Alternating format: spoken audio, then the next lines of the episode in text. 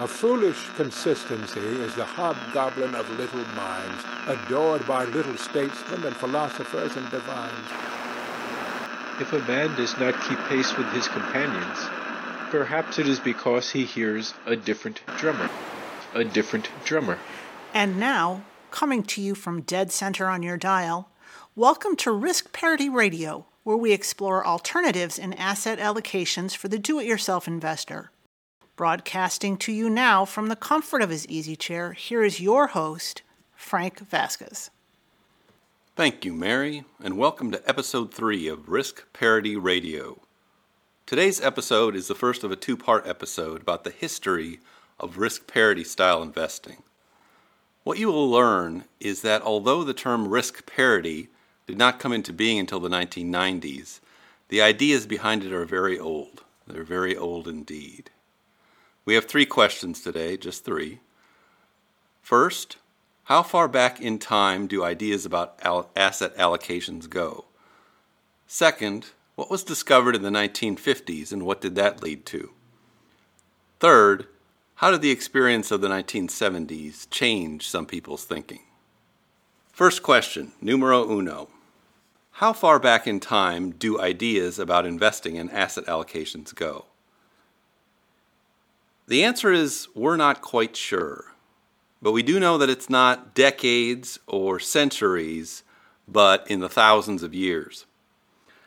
Some investment firms look back to ancient China and the teachings of Confucius. He advised to invest early, invest wisely, invest flexibly, invest patiently, and invest with the right tools. Basically, what he was saying was to get started as soon as you can invest carefully in a variety of things, plan to hold them for a long time, and always use the best information available. But that's pretty vague in terms of asset allocations. Others have found evidence that the standard portfolio in ancient times consisted of three basic asset classes if we look in the Talmud, which is which are the books of wisdom and law prepared by the Jewish rabbis during the first few centuries of the Common Era, we'll find a tract called the Bava Metzia or Middle Gate, which is mostly about property law and lending money. In verse 42a, we find a passage that states, A man should always keep his wealth in three forms one third in land, one third in business, and one third at hand. And thus we have what has become known as the Talmudic portfolio. The one third in land was supposed to be stable but have a low return. The one third in business is higher risk and higher return. And the one third at hand was there for exigencies and opportunities. This was not really a new idea at the time, but a sort of conventional wisdom that had been handed down.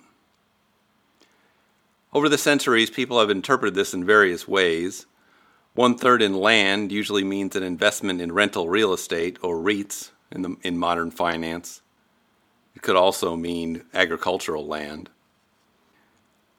One third in a business could be a personal business or an investment in the stock market.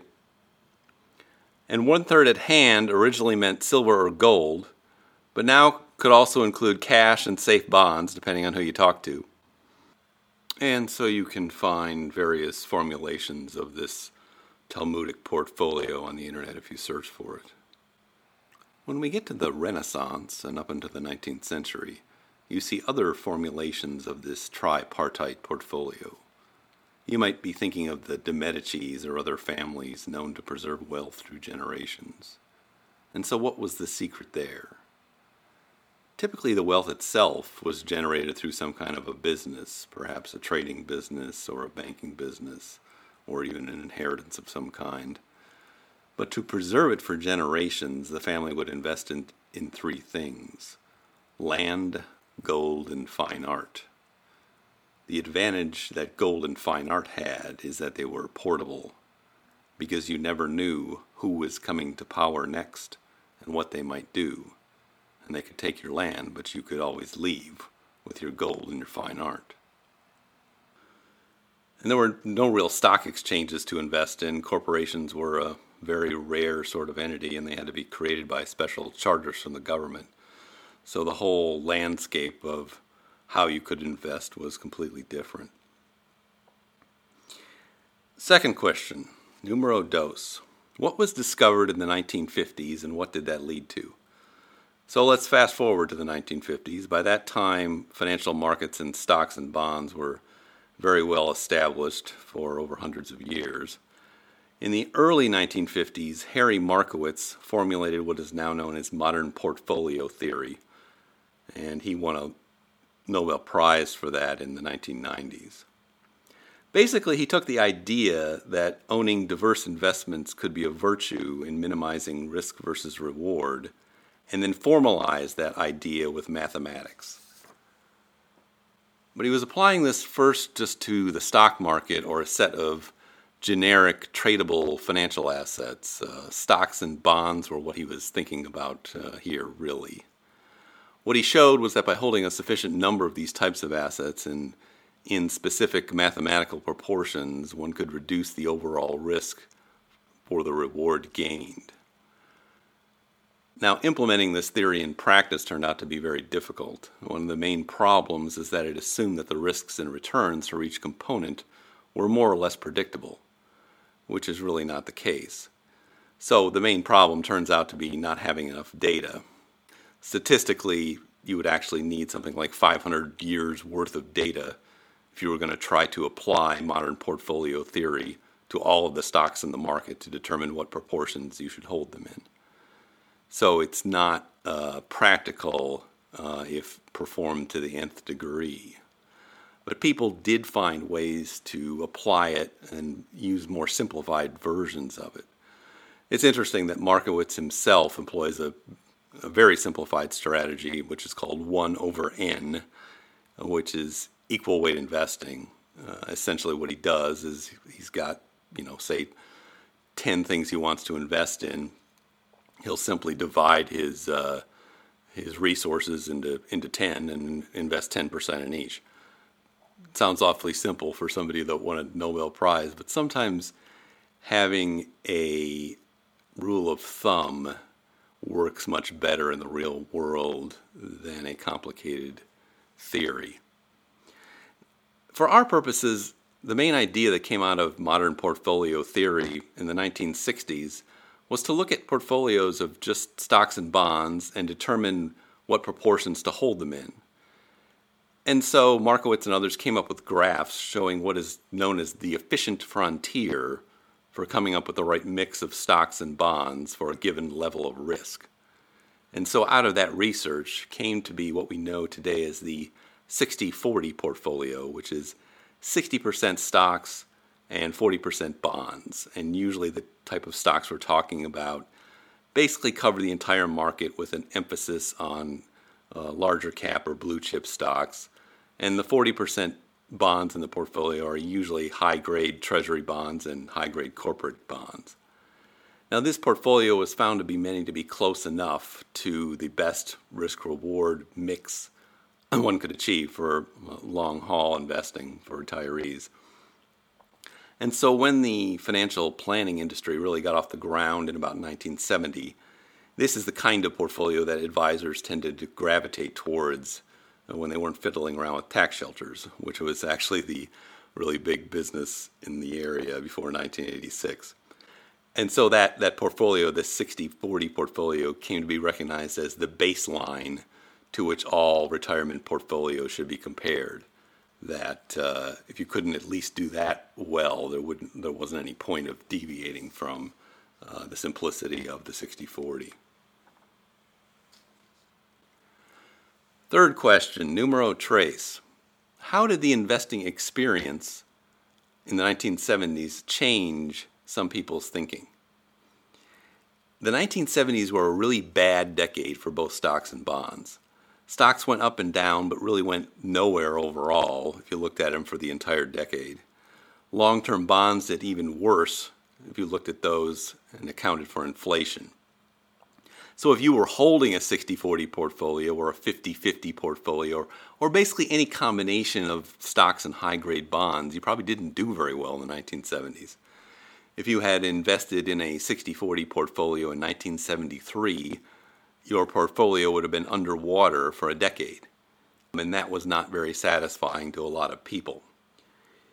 So what did do well in the 1970s? Well, money market funds did well. Money market funds were invented in 1971 and gave ordinary investors an easy way of investing their cash in really short term debt.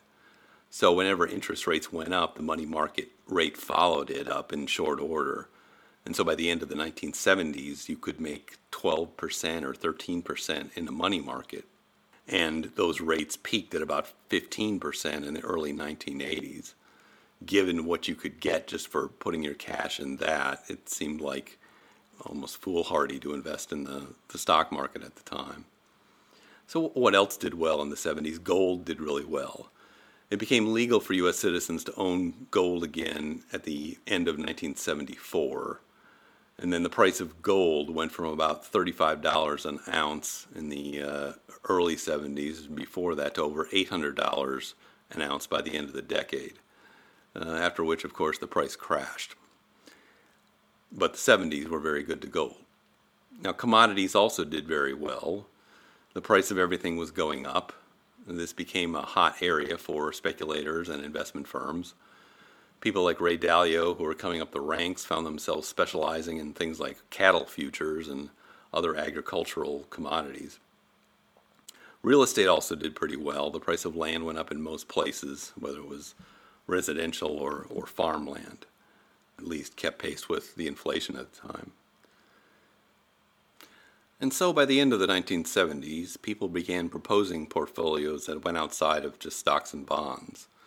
A, num- a number of these people were outside of or on the fringes of the retail financial industry, which was still mostly focused on giving people hot stock tips and helping them find tax shelters. One of those people was a guy named Harry Browne, who's actually most famous for writing a book called How I Found Freedom in an Unfree World, which was his modern take on Emerson and Thoreau. It was not an investing book, but more of a personal libertarian manifesto. In 1977, he came up with a portfolio that harkened back to the earlier times we talked about in answer to question one, and he called this the permanent portfolio. The permanent portfolio was comprised of four asset classes 25% stocks, 25% long term treasuries, 25% gold, and 25% cash and money market funds. And of course, it did quite well uh, at that point in time. Now, I have one of his books on my shelf from 1987. It's called Why the Best Laid Investment Plans Usually Go Wrong and How You Can Find Safety and Profit in an Uncertain World. It's a long title. It's uh, out of print. Uh, it's kind of funny to read it because it shows how much more difficult it was to be a do it yourself investor back in that time period before we had these exchange traded funds and commissions were low. Um, and you had to buy physical gold, for instance, and figure out where to store it. So, this covers his uh, basic thesis, which was to hold different asset classes for different economic conditions. And the way he explains it, he picked stocks for times of general prosperity, gold for times of inflation, long term treasury bonds for times of deflation, and uh, cash when nothing else was doing very well. Now, his idea was that you wanted to have volatility that moved in different directions so that one or two of the asset classes was going down in value, the others would be going up in value or at least not losing money. And then you could sell your winners and buy more of the losers, which is what we know today as simple rebalancing. And he thought that the safe withdrawal rate from such a portfolio would be around 5% annually, which actually was a pretty good guess uh, looking back uh, 50 years from today that people have put this thing through the wringer and 5% is about what it comes out with. He also created a, um, a, more complex permanent portfolio mutual fund that included investments in Swiss francs and natural natural resources and real estate and silver. Now, as it turns out, this permanent portfolio was a good stab at the problem, but it had its own internal problems. First of all, it was not really balanced by risk or volatility. Just dividing it up into 25% each way didn't really make that much sense. It turns out that gold is a lot more volatile than stocks, and stocks are more volatile than the bonds, and everything's more volatile than the cash. So the overall portfolio was too dependent on the performance of gold. When gold did well, like in the 1970s, this permanent portfolio shined. When it did poorly, like in the 1980s, the portfolio underperformed by a lot. So it quickly fell out of favor in the 1980s and really didn't become popular again until the 2000s when gold began to perform well again and the stock market started having trouble. Second, Browne's thinking was a little fuzzy on how to define economic conditions in a more systematic way. So something like gold actually was not always the best inflation hedge. And sometimes it did well during def- deflation, for example, which he really couldn't explain uh, and, and didn't have the data for at the time. And stocks could actually be a decent hedge during inflation if there was also growth in the economy. And holding 25% of your assets in cash was a bit excessive, especially when interest rates began to get down to historical norms and then have gone even lower over time. And so that idea has not really held up the test of time. As it turns out, there were better ways to approach this problem that involved looking at changes in growth rates and looking at changes in rates of inflation and using more asset classes and diversifying them in different proportions so that their volatility and risk profiles tended to match each other a bit better. But now I see our signal is beginning to fade, so I'll ask you to tune in next time, which should be this Sunday, for a weekly portfolio review. And then in two episodes, we'll come back to part two of the history of risk parity portfolios to explore what happened in the 1990s to really set off the risk parity revolution and then how it has evolved since then. Thank you for joining me today. This is Frank Vasquez with Risk Parity Radio, signing off. The Risk Parity Radio Show is hosted by Frank Vasquez. The content provided is for entertainment and informational purposes only and does not constitute financial, investment, tax, or legal advice. Please consult with your own advisors before taking any actions based on any information you have heard here, making sure to take into account your own personal circumstances.